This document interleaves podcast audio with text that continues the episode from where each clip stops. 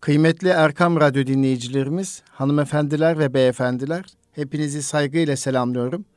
Bütün iyilikler ve güzellikler sizlerin ve bizlerin olsun inşallah.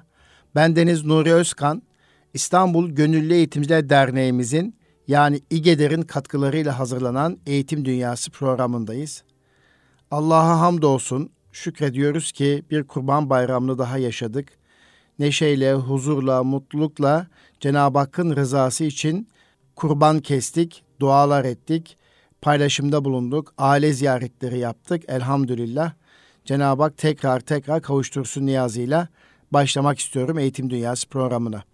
Kıymetli Erkam Radyo dinleyicilerimiz, bilindiği gibi hafta başı yani 26 Haziran günü tercih kılavuzu yani LGS liselere geçiş sınav, sınavına giren çocuklarımız için, gençlerimiz için orta öğretime yerleştirme tercih kılavuzu yayınlandı. Tabii bu bayram telaşesi içerisinde araya gitmemesi için bu çok önemli olan konu hakkında Eğitim Dünyası programında sizleri bilgilendirmek istiyorum. Kıymetli Erkam Radyo dinleyicilerimiz, 4 Haziran tarihinde gerçekleşen LGS sınavına, LGS sınavı sonrası 562 tane birinci olduğunu hepimiz biliyoruz. Birçok okulda 562 birinci çıktı. Türkiye'nin değişik illerinden, değişik okullarından. Öncelikle 562 birincimizi tebrik etmek lazım. Bu çocuklarımıza emek veren eğitimcilerimizi, öğretmenlerimizi kutlamak gerekiyor. Tabii 562 birinci olunca yerleştirmede başka e, sorunlar ortaya çıkacak. Puan eşitliği çok fazla olduğu için de 562 birincinin e, yerleştirilmesinde doğum tarihi kriterine kadar bir takım değerlendirmeler tabi tutulacağını burada izah etmek istiyorum. Tercih takvimine göre 26 Haziran tarihinden 19 Temmuz tarihine kadar geç, geçen süreç içerisinde e, hangi adımlar olacak? Bugün onu e, inşallah dilimin döndüğü kadar kılavuzdan yola çıkarak sizlere anlatmaya başlayacağım. 26 Haziran 19 Temmuz tarihleri arasında özel orta öğretim kurumlarının kayıt işlemleri gerçekleşmiş olacak. Bilindiği gibi 26 Haziran 19 Temmuz tarihleri arasında herhangi bir özel liseye, özel orta öğretim kurumlarına kayıt işlemi yapan e, kişi ve öğrencilerimiz için resmi okulları tercih işlemleri gerçekleşmemiş olacak. Dolayısıyla öncelikle e, aldığı puana göre herhangi bir özel okulu düşünen, özel orta öğretim kurumunu düşünen kıymetli öğrencilerimiz veya velilerimiz öncelikle özel okulları dolaşmalarını ziyaret etmelerini ve hayallerindeki özel okulları gezmelerini tavsiye ediyoruz. E, bir özel okula kayıt işlemi gerçekleştiği zaman da diğer e, tercih işlemlerine basamaklarına ister istemez muaf olacaksınız. Bu böyle bir durumdan e, karşı karşıya kalmayacaksınız.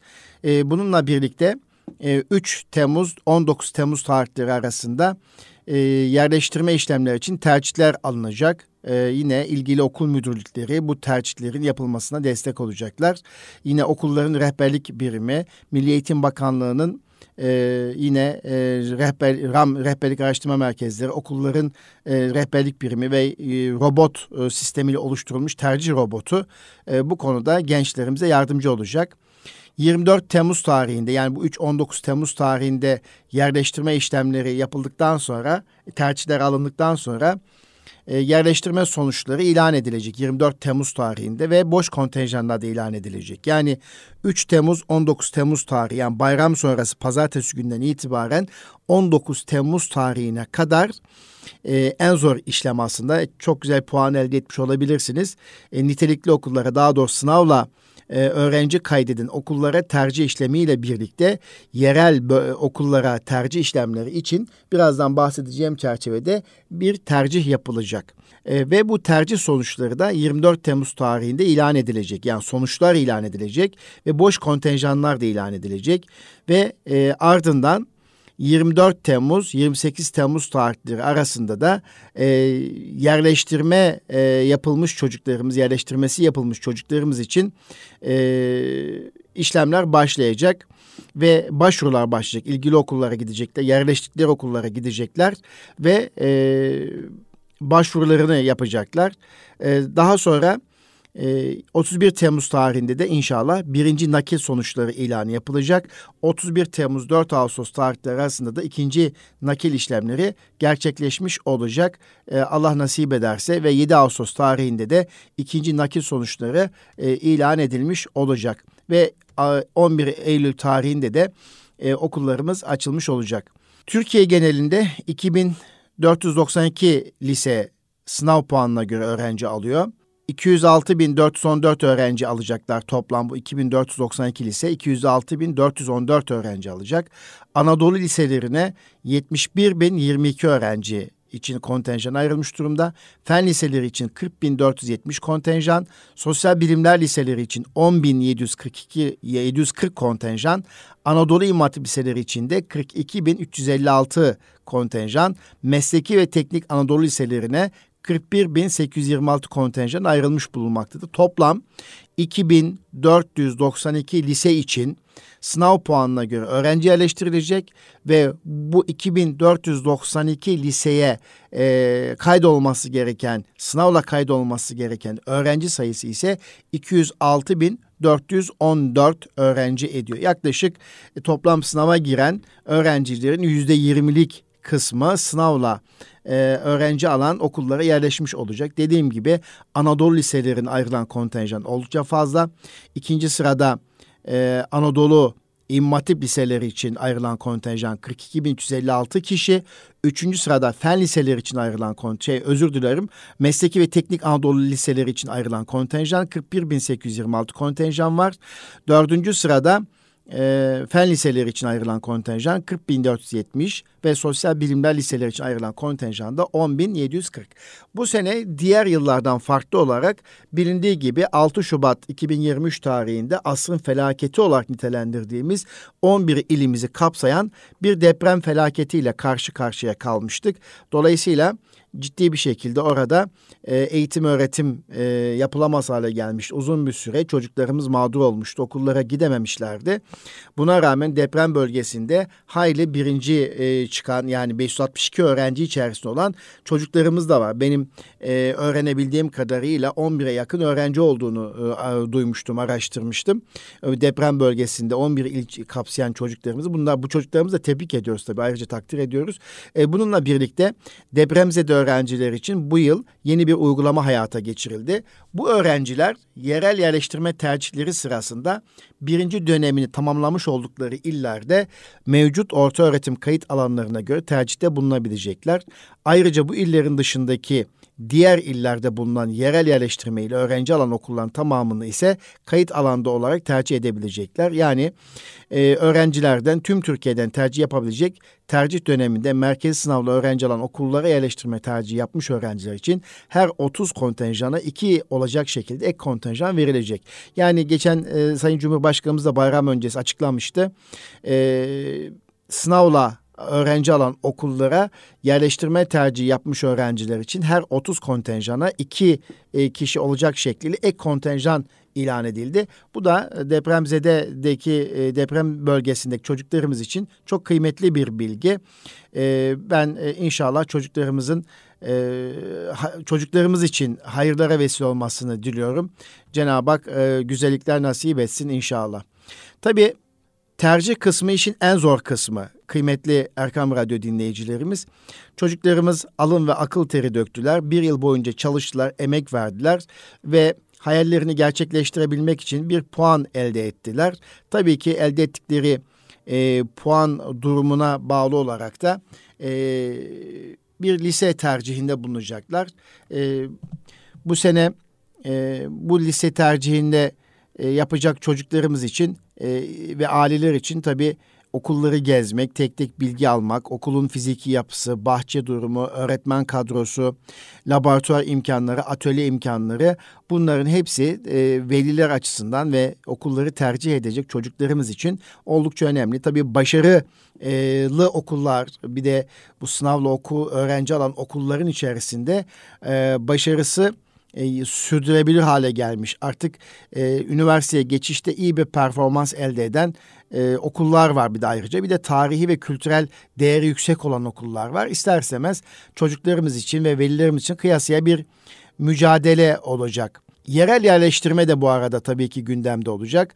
Yerel yerleştirme işlemleri okulların türü, kontenjanı ve konumuna göre her ildeki il ilçe milli eğitim müdürlüklerinin oluşturulan komisyonlar tarafından bunlar takip edilecek. Tabii e, ikamet adresleri, okul başarı üstünlüğü ve okula özürsüz devamsızlık yapan e, ve gün sayısı azlığı kriterlerine göre de e, burada e, yerel yerleştirmede, merkezi yerleştirmenin dışında, yerleştirmenin dışında kalan çocuklar için de bunlar e, bir kriter olacak. Onun için e, tercihlerimizi yaptıktan sonra biliyorsunuz üç tane sınavla okul alan o e, sınav puanıyla öğrenci kabul eden okul tercihi yapacağız. Üç tane de yerel yerleştirmeye bağlı olarak bir okul tercih edeceğiz. İşte üç tane de pansiyonlu okullar tercih edeceğiz. Dolayısıyla bu tercihleri yaptığımızda da e, yani öğrencilerimiz üç grupta tercih yapacaklar. E, sınava girmeyen öğrenciler sadece yerel yerleştirme ile e, pansiyonlu okullar olmak üzere iki grupta tercih yapabilecekler. E, bu tercihler çerçevesinde e, özellikle sınavla okul alan, e, sınav puanına göre e, öğrenci kabul eden okullar için en fazla üç okul, yerel yerleştirme ile e, öğrenci kabul eden e, okullar için e, yine e, en fazla 10, pansiyonlu okullar tercih ekranında en fazla 5 okul olmak üzere toplamda 20 okul tercih edecekler. E, yeşil, yerel yerleştirme tercih ekranındaki yeşil renk öğrenci için ikamet adresinin bulunduğu kayıt alandaki okulları, mavi renk komşu kayıt alanda yer alan okulları, kırmızı renk ise il içindeki diğer kayıt alanları ile il dışındaki kayıt alanlarında bulunan okulları belirtecek. Bu tercih ekranında da bazı kodlar var, renk kodları var. Bunu özellikle okulların müdür yardımcıları ve rehber öğretmenlerimiz bilirler. E, yerel yerleştirme tercih ekranın, ekranında yeşil renk bizim e, ikamet adresimize e, adresine uygun okullar, e, ikamet adresinin bulunduğu kayıt alandaki okulları e, sembolize ediyor. Mavi renk bu kayıt alanına, ikamet adresinin bulunduğu kayıt alanına komşu e, olan e, okulu temsil ediyor. Kırmızı renk ise hem e, ikamet adresinin bulunduğu kayıt alanını hem de komşu kayıt alanının dışındaki e, mahalledeki e, okulları ve e, diğer e, okulları ve il dışındaki okulları temsil ediyor. E, bu anlamda e, bu e, kılavuzdaki esaslar çerçevesinde inşallah sonuçların hayırlara vesile olmasını diliyoruz.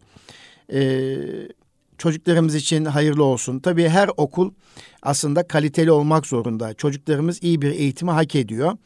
İyi bir eğitim şart çocuklarımız için. Hangi okula giderse gitsin hiç neslimizin zayi olmaması gerekiyor. Çocuklarımızın kaybolmaması gerekiyor. Sadece sınavla okul e, öğrenci kabul eden sınavla öğrenci kabul eden okulların başarılı olduğu, e, öğretmenlerin iyi olduğu ve ki biraz önce söyledik 206 bin öğrenci şanslı, 1 milyon yakın öğrenci şanssız konumu asla düşürmemek lazım. Burada bu ikaz, ikazı yapmak istiyorum. Milli Eğitim Bakanlığımız, sivil toplum kuruluşlarımız, okul aile birliklerimiz bütün okulların iyi olması için fiziki yapılarının, öğretmen kalitesinin ve ihtiyaçlarının iyi karşılanması için çaba sarf etmeliler. Çünkü her bir çocuğumuz kıymetli ve değerlidir. Bunu özellikle altını çizerek ifade etmek istiyorum. Sadece sınav puanına bağlı olarak belli başlı okulların nitelikli olarak adlandırıldı ve veya kaliteli hale getirildiği bir anlayışı çok doğru bulmuyorum. Aslında kıymetli Erkam Radyo dinleyicilerimiz Belki bir seçim atmosferini atlattık. Seçim atmosferinden sonra da bir, e, şu anda seçmiş olduğumuz beş yıllık işin başında iktidara gelen e, e, hükümetin yapacağı en önemli şey de nedir derseniz eğitim sisteminin üzerinde biraz daha çalışıyor olması gerekir. Bunun için yeni bakanla aslında beklentimiz e, nedir? Yeni bakanla aslında beklentimiz e, bütün uzmanları bir araya getirip Türkiye'nin eğitim sistemini yeni bir eğitim anlayışı içerisinde müzakere etmesini bekleriz. Çünkü gerçekten yerüstü hazinelerimiz bizim için çok değerli, çok kıymetli. Çocuklarımızı sınavla travmatik bir duruma sokmamamız gerekiyor. İşte biliyorsunuz 4 Haziran tarihinde LGS sınavı yapıldı. 1 milyon 200 bin üzerinde bir öğrenci grubu sınava girdi. Ee, 17-18 Haziran tarihinde de liseden mezun olan çocuklarımız ve mezunda kalan çocuklarımız sınava girdi. 3 milyonun üzerinde bir öğrenci grubu üniversiteye geçiş için e, yarıştı adeta. dünyadaki gelişmelere bakıyoruz. Dünya küçülüyor ve artık hibrit eğitim modeli ve uzaktan eğitim modeli anlayışta e, ön plan çıktığı bir ortamda acaba çocuklarımıza sınav stresine sokmadan daha bilimsel, e, daha e, farklı bir ortamla mesleki kariyerlerini e, sağlayabilir miyiz? Buna odaklanmak gerekiyor. Ve Türkiye'de yeniden e, eğitime bakmak gerekiyor. Bunun için her taraftan, her cenahtan, her kesimden aklı selim düşünen insanları bir araya getirip uzun uzadıya çalıştaylar yapmak gerekiyor.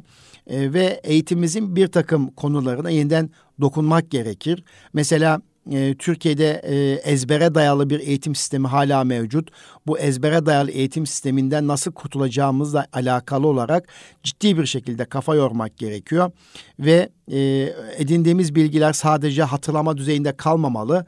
E, hepimizin bildiği Benjamin Bloom'un e, taksonomisindeki üst düzeye kadar çıkabilecek bir eğitim sistemi uygulamamız gerekiyor. Biliyorsunuz Bloom'un taksonomisi diye ifade ettiğimiz o taksonomide en düşük e, basamak hatırlama basamağıdır ki burada öğrenci e, ezberlediği bilgiyi, olguyu ve temel kavramları hatırlama eylemini gerçekleştirir.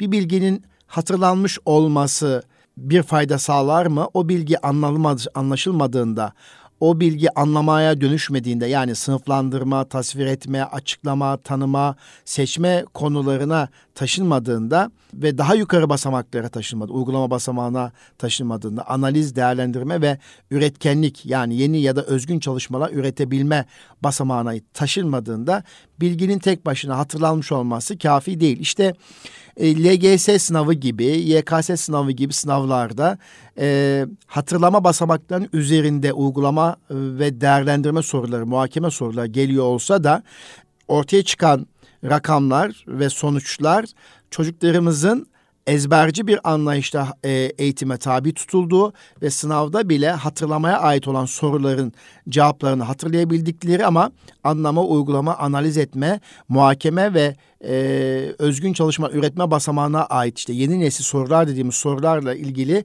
üst düzey düşünme becerilerine ait sorularla ilgili yeterince bir performans gösteremediklerini görüyoruz. Burada ezber dediğimiz şey bir e, hatırlama stratejisidir. Yani ezbersiz bir eğitim tamamen şunu kastetmiyoruz. Ezbersiz bir eğitim olsun. Örnek çarpım tablosu ezberlenmeli mi yoksa ritmik anlatılmalı mı? Ama çarpım tablosu da hayır ezber de bir öğrenme stratejisidir. Ama eğitimin kökü ezbere dayalı olmamalıdır.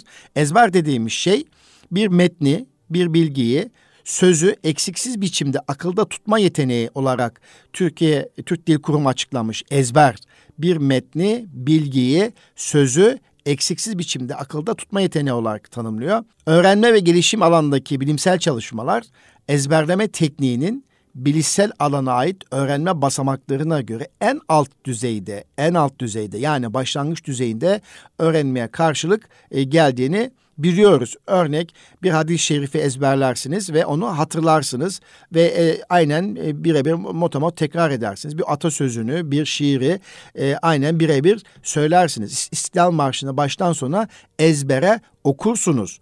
Bir ayet-i kerimeyi e, ezbere okursunuz. E, ancak bu ezbere, ezbere okuduğunuz, e, ezbere okuduğunuz şiiri, metni, atasözünü anlama basamağına taşımadığınızda sonra uygulama sonra analiz etme, değerlendirme basamağına taşımadığınız zaman bu bilgi belli bir zaman sonra unutulmaya başlar.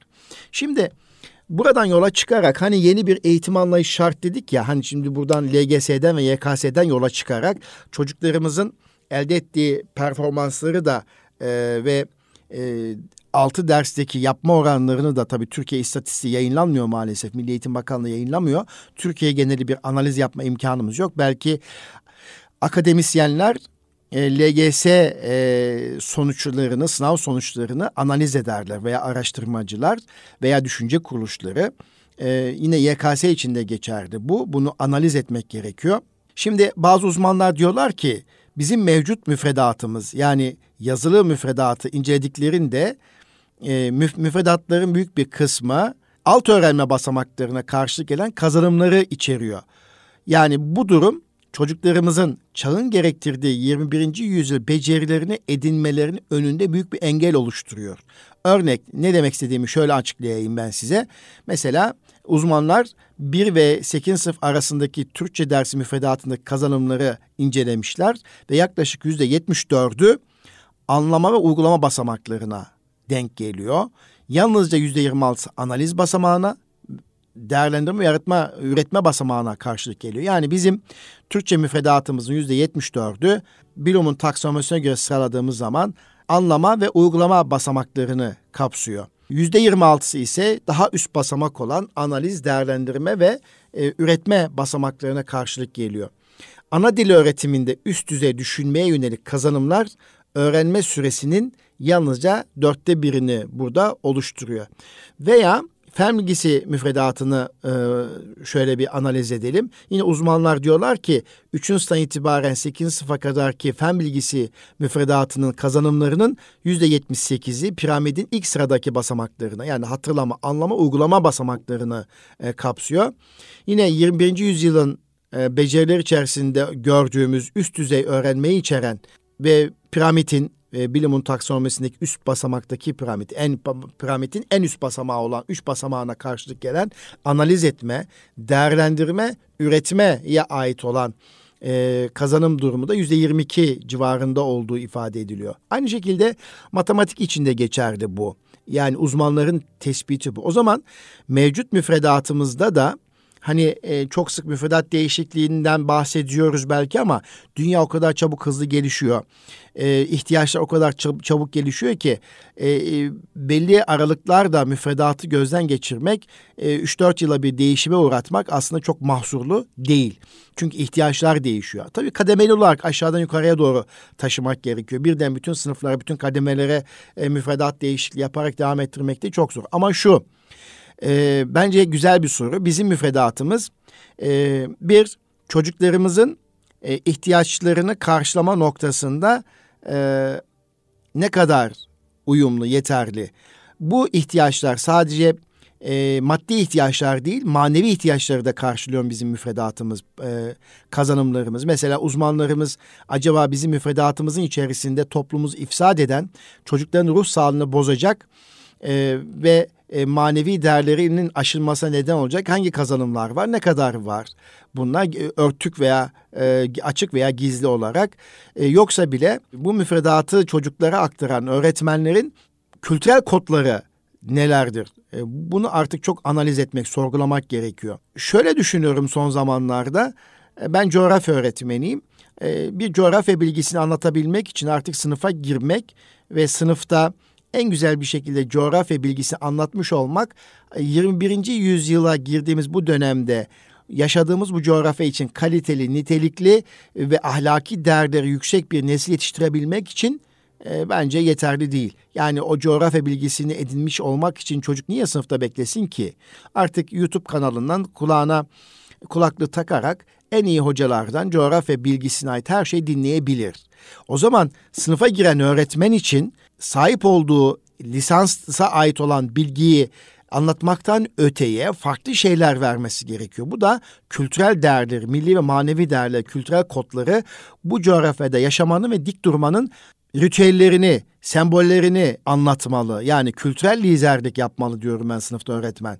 Onun için e, aslında biz öğretmenlerimize bu yazılı müfredatla birlikte öğretmenin sunumunu e, sağladığı programı da bir gözden geçirmek gerekiyor. Tabii ki öğretmen sınıf kapısını kapatıp içeriye girdiği andan itibaren yine çocuklarla baş başa kalıyor. Öğretmenin sahip olduğu değer, vatansever duygusu veya olup olmaması, milli ve manevi değerlerle olan ilişkilerinin olup olmaması, ahlaki değerleri hepsi e, çocuğa rol model olarak aktarılıyor. Yani iş sadece müfredat değiştirmekle bitmiyor aslında. Yeni eğitim anlayışında e, bu konuda e, 1 milyon 200 bini aşkın öğretmenin e, sil baştan milli mücadele ruhuyla yenilenmesi gerekiyor. Zihinlerinin yenilenmesi gerekiyor.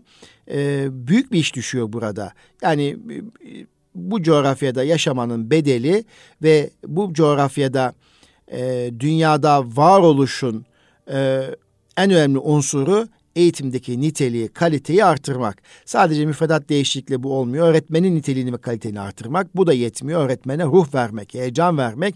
Okullarda yeniden dirilişi sağlamak. Yani bu çok önemli bir şey. Yoksa sadece bizim e, baktığımız yani burada e, yok ezbere dayalı eğitim olmuş olmamıştan öteye biz üreten bir nesil istiyorsak PISA sınavlarında e, çocukların aldığı sonuçların ötesinde biz farklı beklentiler içerisindeysek bu beklentiler karşılayacak çocuklar yetiştiriyor olmamız gerekiyor kıymetli Erkam Radyo dinleyicilerimiz.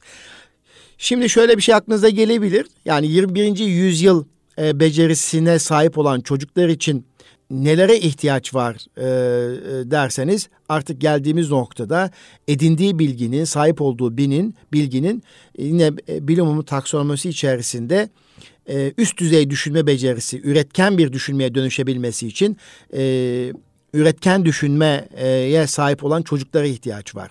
Sonra analitik düşünme becerisine sahip olan çocuklara ihtiyaç var ve bu arada yaşadığımız çağ teknolojik çağ, teknoloji okuryazarlığı üst düzeyde gelişmiş olan çocuklara ihtiyaç var. Merak ve yaşam boyu öğrenme artık e, öğrenme ve merak sadece okullarda sınırlı kalmamalı. Sürekli geleceğe taşınmalı. Hayat boyu yani Peygamber Efendimiz sallallahu aleyhi ve sellem'in ifade ettiği gibi öğrenme yolculuğu insanın e, ölümüne kadar devam eder. E, ve yaşam boyu devam eder ve ilim Çin'de de olsa arayınız buyuran, buyuran bir peygamberin ümmetiyiz. Hal böyle olunca öğrenme hiçbir zaman durmaz. Ee, Cenab-ı Hak bu dünyadan bizim canımızı alıncaya kadar da vefat edinceye kadar da e, merak duygusu insanoğlunun diri olmalı ve e, sürekli e, öğrenme devam etmeli. E, diğer bu husus yani 21. yüzyıla hazırladığımız çocuklarımız için e, tabii e, esneklik lazım. E, bilgide esneklik, hayatta esneklik, kurallarda esneklik ve çeviklik. Yani miskin miskin oturma değil, e, diri olma, çevik olma, mücadeleci olma. Bu arada yapay zekayı çok sık konuşuyoruz. Yapay zeka ve bununla birlikte verileri toparlama, analiz etme. E, benim bu arada yapay zeka ile ilgili e, dünyanın bazı bilim insanlarının korktuğu gibi ben de ciddi anlamda bu yapay zekadan korkuyorum. Yapay zeka biz insanların ve insanoğlunun geleceği için büyük bir tehdit olduğunu e, düşünüyorum. Nasıl ki kolaylaştırıcı tarafı olmakla birlikte tehdit tarafı da oldukça fazla. Çünkü yapay zeka ile üretilmiş birçok canlıyı, birçok insanı ayırt edemeyeceğiz. Ayırt etmekte zorlanacağız. İlk etapta kanacağız, aldanacağız ve yanlış yönlendirmeler ortaya çıkacak ve hal böyle olunca insanlığın ciddi anlamda diri olması gerekiyor. Ee, ve karşımıza çıkan ve bir konuşan kişinin yapay zeka ile üretilmiş bir kişi mi yoksa gerçek kişi olup olmadığını ayırt edecek programlara da ihtiyaç var. Bu anlamda e, yapay zeka ile ilgili de benim ciddi kaygılarım var. Evet e, insanlığın işlerini kolaylaştıracağı kadar tehdit unsuru olarak da görüyorum ben. Buna rağmen yapay zekasız bir yaşam da olmayacak. Yine her şeyi yapabilmek için insanoğlunun e, çocukların motivasyona ve kendini tanıma ve öz farkındalık beceri ihtiyaç var. Sahip olduğu yetenekleri yönetebilme becerisine ihtiyaç var ve hizmet odaklılık ve etrafında kişilerin memnuniyetlerini sağlayacak bir beceriye sahip olması gerekiyor. Şimdi bu becerilere sahip çocukları yetiştirebilmek için şüphesiz e, eğitimimizi ezberden uzak tutmamız gerekiyor. Yani ezberden uzak tutacak bir e, eğitim ortamı oluşturmak gerekiyor. Bunun için öğretmenlerin çok dikkatli olması gerekiyor. Sorgulama temelli bir eğitim, e, derin düşünmeyi içeren bir eğitim içermeliyiz. Okuttuğumuz kitaplar başta olmak üzere dinlediğimiz bütün metinler üzerinden bu alanda yetkinlik alanlarını çocuklarımıza kazandırabilmek için yeniden e, hepimizin bir formasyon eğitimine, yeniden bir zihinsel dönüşüme ihtiyaç olduğunu düşünüyorum. Şimdi bu anlamda eğitim baştan sonra tanımlanabilmesi için yeni bakanımız e, Sayın Yusuf Tekin Beyefendi ve oluşturulan genel müdürlüklerin e, bu konuda milli eğitimin temel sorunlarını bir masaya yatırmalı. Dünyadaki diğer gelişmiş ülkeler içerisinde e, bir kıyaslandıktan sonra da hem 21. yüzyılın ihtiyaçlarını karşılayacak hem de toplumumuzun ihtiyaç duyduğu bu coğrafyada yaşamanın ve dik durmanın bedeli olacak ve toplumu diri tutacak e, ahlaki ve erdemli e, nesil yetiştirecek e, bir e, bütünlük içerisinde e, yani sadece bilişsel bakıl bakış değil manevi bakışın da içerisinde yer aldığı bir eğitim sisteminin bence ortaya konulması gerekiyor diye e, düşünüyorum kıymetli Erkam Radyo dinleyicilerimiz. Tabii bu arada Türkiye'de meslek eğitimle ilgili hala e, sorunlar devam ediyor. Belki yine yeni bakanımızın bu konuda e, bir ciddi bir şekilde gelişmeler oldu. Bunu küçümsemiyorum. 3-4 yıldır meslek okullarında ve mesleki eğitimde ciddi bir bakış değişti. E, meslek okullarımızda ciddi bir atılım oluştu. E, bu konuda da Sayın Bakan'ın belki e, yine ciddi çalıştaylar yapması gerekiyor. Ama biraz önce söylediğim şeye dönmek istiyorum. Malum bu program, Eğitim Dünyası programı İstanbul Gönüllü Eğitimciler Derneğimiz yani İGEDER'imizin katkılarıyla hazırlanıyor. İGEDER bir öğretmen eğitim programı e, sunan bir sivil toplum kuruluşu. 2006 yılından bu tarafa bu mücadeleyi yürütüyor. Ee, ve çok değerli e, başkanımız ve İGEDER gönüllüsü arkadaşlar e, Türkiye'de öğretmenler niteliğinin artması için eğitim programları düzenliyor. Bu e, bakanlık döneminde yani yeni bakanımızın belki bu müfredatla birlikte ele atması gereken şey öğretmen e, adanmış öğretmen nasıl ola hazırlanabilir?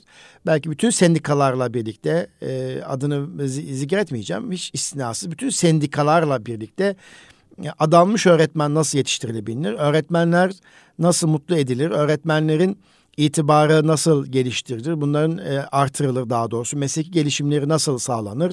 Öğretmenlerin hakları ve sorumlulukları e, Türkiye koşullarında daha iyi nasıl yapılabilir?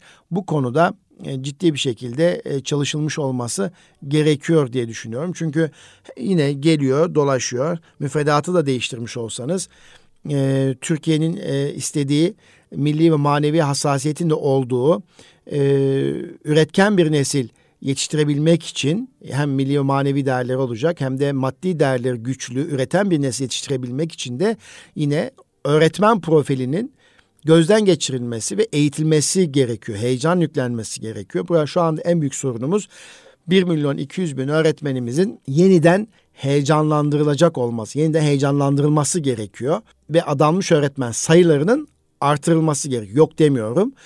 Adanmış öğretmen sayılarının artırılması gerekiyor.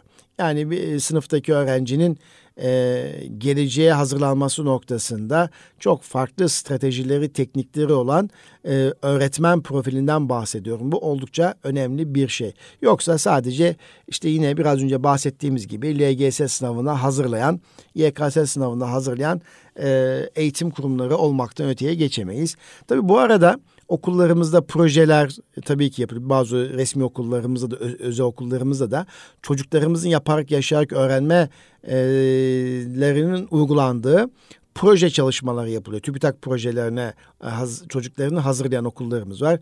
TÜBİTAK bilim olimpiyatlarına çocukları hazırlayan okullarımız var. Ee, yine bazı ulusal ve uluslararası yarışmalara, spor, sanat ve kültürel yarışmalara çocuklarımızı hazırlayıp yeteneklerini ifşa eden, geliştiren e, çocuklarımız mevcut. E, böyle olunca ya okullarımız mevcut daha doğrusu ve e, bu konuda gayretli okullarımızı da küçümsememek gerekiyor. Ben bunların hepsine teşekkür ediyorum ve Türkiye'nin yeteneklerinin ifşa olması için, keşfedilmesi için anaokulundan itibaren, okul öncesi eğitimden itibaren ciddi bir yön, yöneltme ve yönlendirme rehberliğine ihtiyaç var. Kariyer rehberliğine ihtiyaç var. O zaman şöyle bir soru akla geliyor. Biz küçük yaştan itibaren çocuklarımızı nasıl keşfederiz? E, keşfettiğimiz çocukları nasıl inkişaf ettiririz? Hani daha önceki radyo programımızda söylemiştik. Eğitim eşittir e, keşif artı inkişaf. Benim yönetim kurulu başkanım Sayın Doktor Kemal Tekden hep böyle söyler eğitim anlatırken. E, küçük yaştan itibaren çocukların keşfedildiği ve ve keşfedilmiş ilgi ve yeteneklerinin keşfedildiği güçlü yönlerinin, ilgi ve yeteneklerinin keşfedildiği bu çocuklarımız için de inkişaf programlarının oluşturulması gerekiyor. O zaman her bir çocuk özeldir. Böyle olunca sınav odaklı yaklaşım içeren bir eğitim öğretim stratejisinden öteye çocuklarımızın yeteneklerinin keşfedildiği, sınav stresinin olmadığı, travmatik bir durum yaşamadıkları bir e, eğitim sistemini oluşturmuş oluruz. Yani ilgi, yetenek, beceri ve yeterlilikleri gelişmiş çocuklar yetiştiririz ki bu bizim için çok kıymetli. Yani çünkü biraz önce ne söyledik? Ezbere değil, çağın gerektirdiği becerilere sahip bireyler yetiştirmeye ihtiyacımız var. Ve eğitim sisteminin bütününde ölçülenin öğretildiği değil, öğretilenin ölçüldüğü bir anlayış. Yani e, şu anda sınavlarımıza bağlı olarak eğitim verdiğimizde sınavda neyi ölçüyorlarsa bunu öğretmeye kalkıyoruz. Halbuki e, biz doğruları öğreteceğiz ve öğrettiğimiz e, çocuğumuz ihtiyaç duyduğu beceriye dönüştürmesi istediğimiz bilgileri ne kadar e, bilgiye dönüşmüş, analiz, kavrama, muhakeme basamağına taşınmış, değerlendirme basamağına taşınmış. Bunu ölçmeye çalışmamız lazım. Eğer biz sadece ölçülenin öğretildiği bir e, eğitim kurumu olacak olursak bu sefer hepimiz için özel ders, kurs, test odaklı basılı kaynaklara bağımlılık her geçen gün artacak. Yani 2016 yılında bu dershanelerin kaldırılmış olması yetmedi. Şimdi dershaneler kalktı, kurs merkezleri, özel ders kişisel gelişim merkezleri bula bula bunların hepsi artmış durumda. Yani bakın altyapısı oluşturulmadan e, zihniyet değişimi yaşanmadan bir şeyi kaldırmış olmak yetmiyor. Nitekim değil bu bakan zamanında e, Sayın Yusuf Tekin müsteşarken dershaneler kaldırıldı. E, Sayın Bakan Cumhurbaşkanı hükümet sistemi içerisinde müsteşarlık makamlarına son verildiği için ayrıldı. Hacı Bayram Üniversitesi'nin rektörü oldu ama geçen süreç içerisinde bir beş yıllık süreç içerisinde hiçbir şey değişmedi. Yine e, dershane yok. Bu sefer kurs merkezi var, özel ders merkezi var. Bizim ihtiyaç duyduğumuz şey çocuklarımızın eleştirel düşünme, sorgulama, problem çözme ve üst düzey düşünme becerilerini kazandıracak bir eğitim sistemine geçmek. Şimdi bu çocuklarımızın üst düzey düşünme becerilerini ölçen bir takım testler de var. Beceri tanımlama uygulama adı verilen bazı isimlerini burada zikretmeyeceğim. Ben de okulumdaki çocuklarımızı e, her sene bu şekilde tarama yaptırıyorum. Hangi çocuklarımız üst düzey düşünme becerilerine sahipler? Türkçe'de, işte fen bilgisinde, matematikte bakıyorum e, çok az düzeyde öğrencimiz bu şeye sahip. Yani istediğimiz şey bu değil. Yani içinde bulunduğumuz e, okullarımız içinde ben bunu eleştiriyorum. Bütün çocuklar aslında böyle olduğu için de çok da eleştiremiyorum. Yani bizim ezberden uzak, sınav odaklı olmaktan öteye süreç odaklı bir ölçme değerlendirme anlayışına ihtiyacımız var. Böyle olduğu zaman işte o zaman e, eleştirel düşünmesi yüksek, sorgulaması yüksek çocuklar yetiştirebiliriz, gençler yetiştirebiliriz. O zaman da nice Aziz Sancarlar, nice Selçuk Bayraktarlar yetiştirme imkanımız olur. İşte bunların hepsi aslında günümüzde masaya yatırılması gerekiyor kıymetli Erkam Radyo dinleyicilerimiz. Ee, Şimdi nereden nereye geldik? Bir LGS'den yola çıktık. LGS'deki tercih kılavuzu yayınlandı dedik. Tercih kılavuzuna bağlı olarak 206 bin öğrencimizin kaba taslak söylüyorum yerleşeceği bir sınavlı okul e, sınavla öğrenci alan okullardan bahsettik. İşte onların takviminden, süreç takviminden bahsettik. İşte ardından da önümüzdeki günlerde YKS sonuçları açıklanacak. Aynı şekilde üniversite e, tercihleri ile ilgili biz bu konuyu müzakere edeceğiz. Ama e, geldiğimiz noktada dünyanın e, geliştiği noktada, dünyanın çocuklardan istediği beceriler noktasında hem LGS sınavı hem de YKS sınavı artık çok eskide kalması gereken, kaldırılması gereken bunun yerine çocuklarımızın becerilerinin geliştirildiği ve bu becerilere bağlı olarak küçük yaşta itibaren yönetme ve yönlendirmenin yapılabileceği yeniden bir eğitim programına, müfredatına ve bu anlayışı sağlayacak kıymetli öğretmenlere ihtiyaç var. Tabii ki eğitimi yeniden yapılandırırken de bilimsel yaklaşımla birlikte bu toprakların ihtiyaç duyduğu milli, manevi, ahlaki değerleri, kültürel kodları da çocuklarımıza aktaracak bir müfredata ve bu bilgilere sahip bir öğretmen kitlesine ihtiyaç var. İşte İGEDER, İstanbul Gönüllü Eğitimciler Derneği aslında çocuklarımızın hayata hazırlanmasında 21. yüzyıla 21. yüzyıla çocuklarımızı hazırlarken bu çocuklarımızı hazırlayan öğretmenler için sadece bilişsel bilgi boyutunda bir takım mesleki gelişim programları hazırlamıyor. İlaveten e, milli ve manevi ve ahlaki kodları yüksek, değerleri yüksek, kültürel liderliği yüksek e, ve çağın ihtiyaç duyduğu kültürüne var ol becerisine sahip nesilleri yetiştirebilmek için öğretmenin neye ihtiyacı varsa bu programı hem fiziki olarak yapıyor hem de uzaktan online olarak yapıyor. E, bu konuda da e, İGEDER'i bir kez daha tebrik etmek lazım.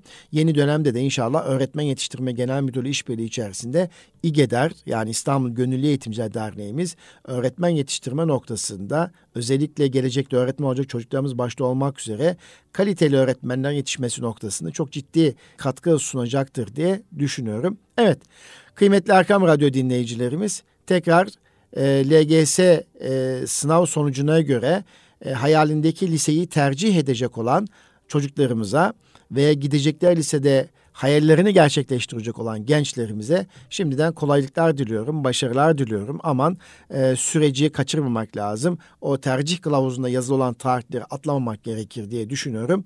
Ve sonuçta ne olursa olsun bazen hayal ettiğimiz bir şey ilk etapta gerçekleşmez. Bunun yerine daha Cenab-ı Hakk'ın bildiği bir durum vardır. O hayır kapısında her zaman öyle görmek lazım. Yani bu benim için hayırlıymış diye de teslim olmak en son bu. Biz elimizden geleni yapacağız. Sonrasında da bu bizim için hayırlısıymış diyeceğiz ve ona da teslim olacağız diyorum. Bir sonraki Eğitim Dünyası programında buluşmak dileğiyle demeden önce bulundukları bayram ziyareti münasebetiyle il dışına çıkmış olan, illerin dışına çıkmış olan ve e, yarından itibaren dönüş hareketleri başlayacak olan kıymetli sürücülerimize aman dikkat demek istiyorum. Aman dikkat. E, çok güzel bir bayram yaşadık. E, aile ziyaretleri yaptık, dost ziyaretleri yaptık, kardeş ziyaretleri yaptık. Dualar aldık. İnşallah o dualarla yine dönüş yolumuzda güzellikler diliyorum efendim. Bir sonraki Eğitim Dünyası programında buluşmak dileğiyle kalın sağlıcakla Rabbime emanet olunuz.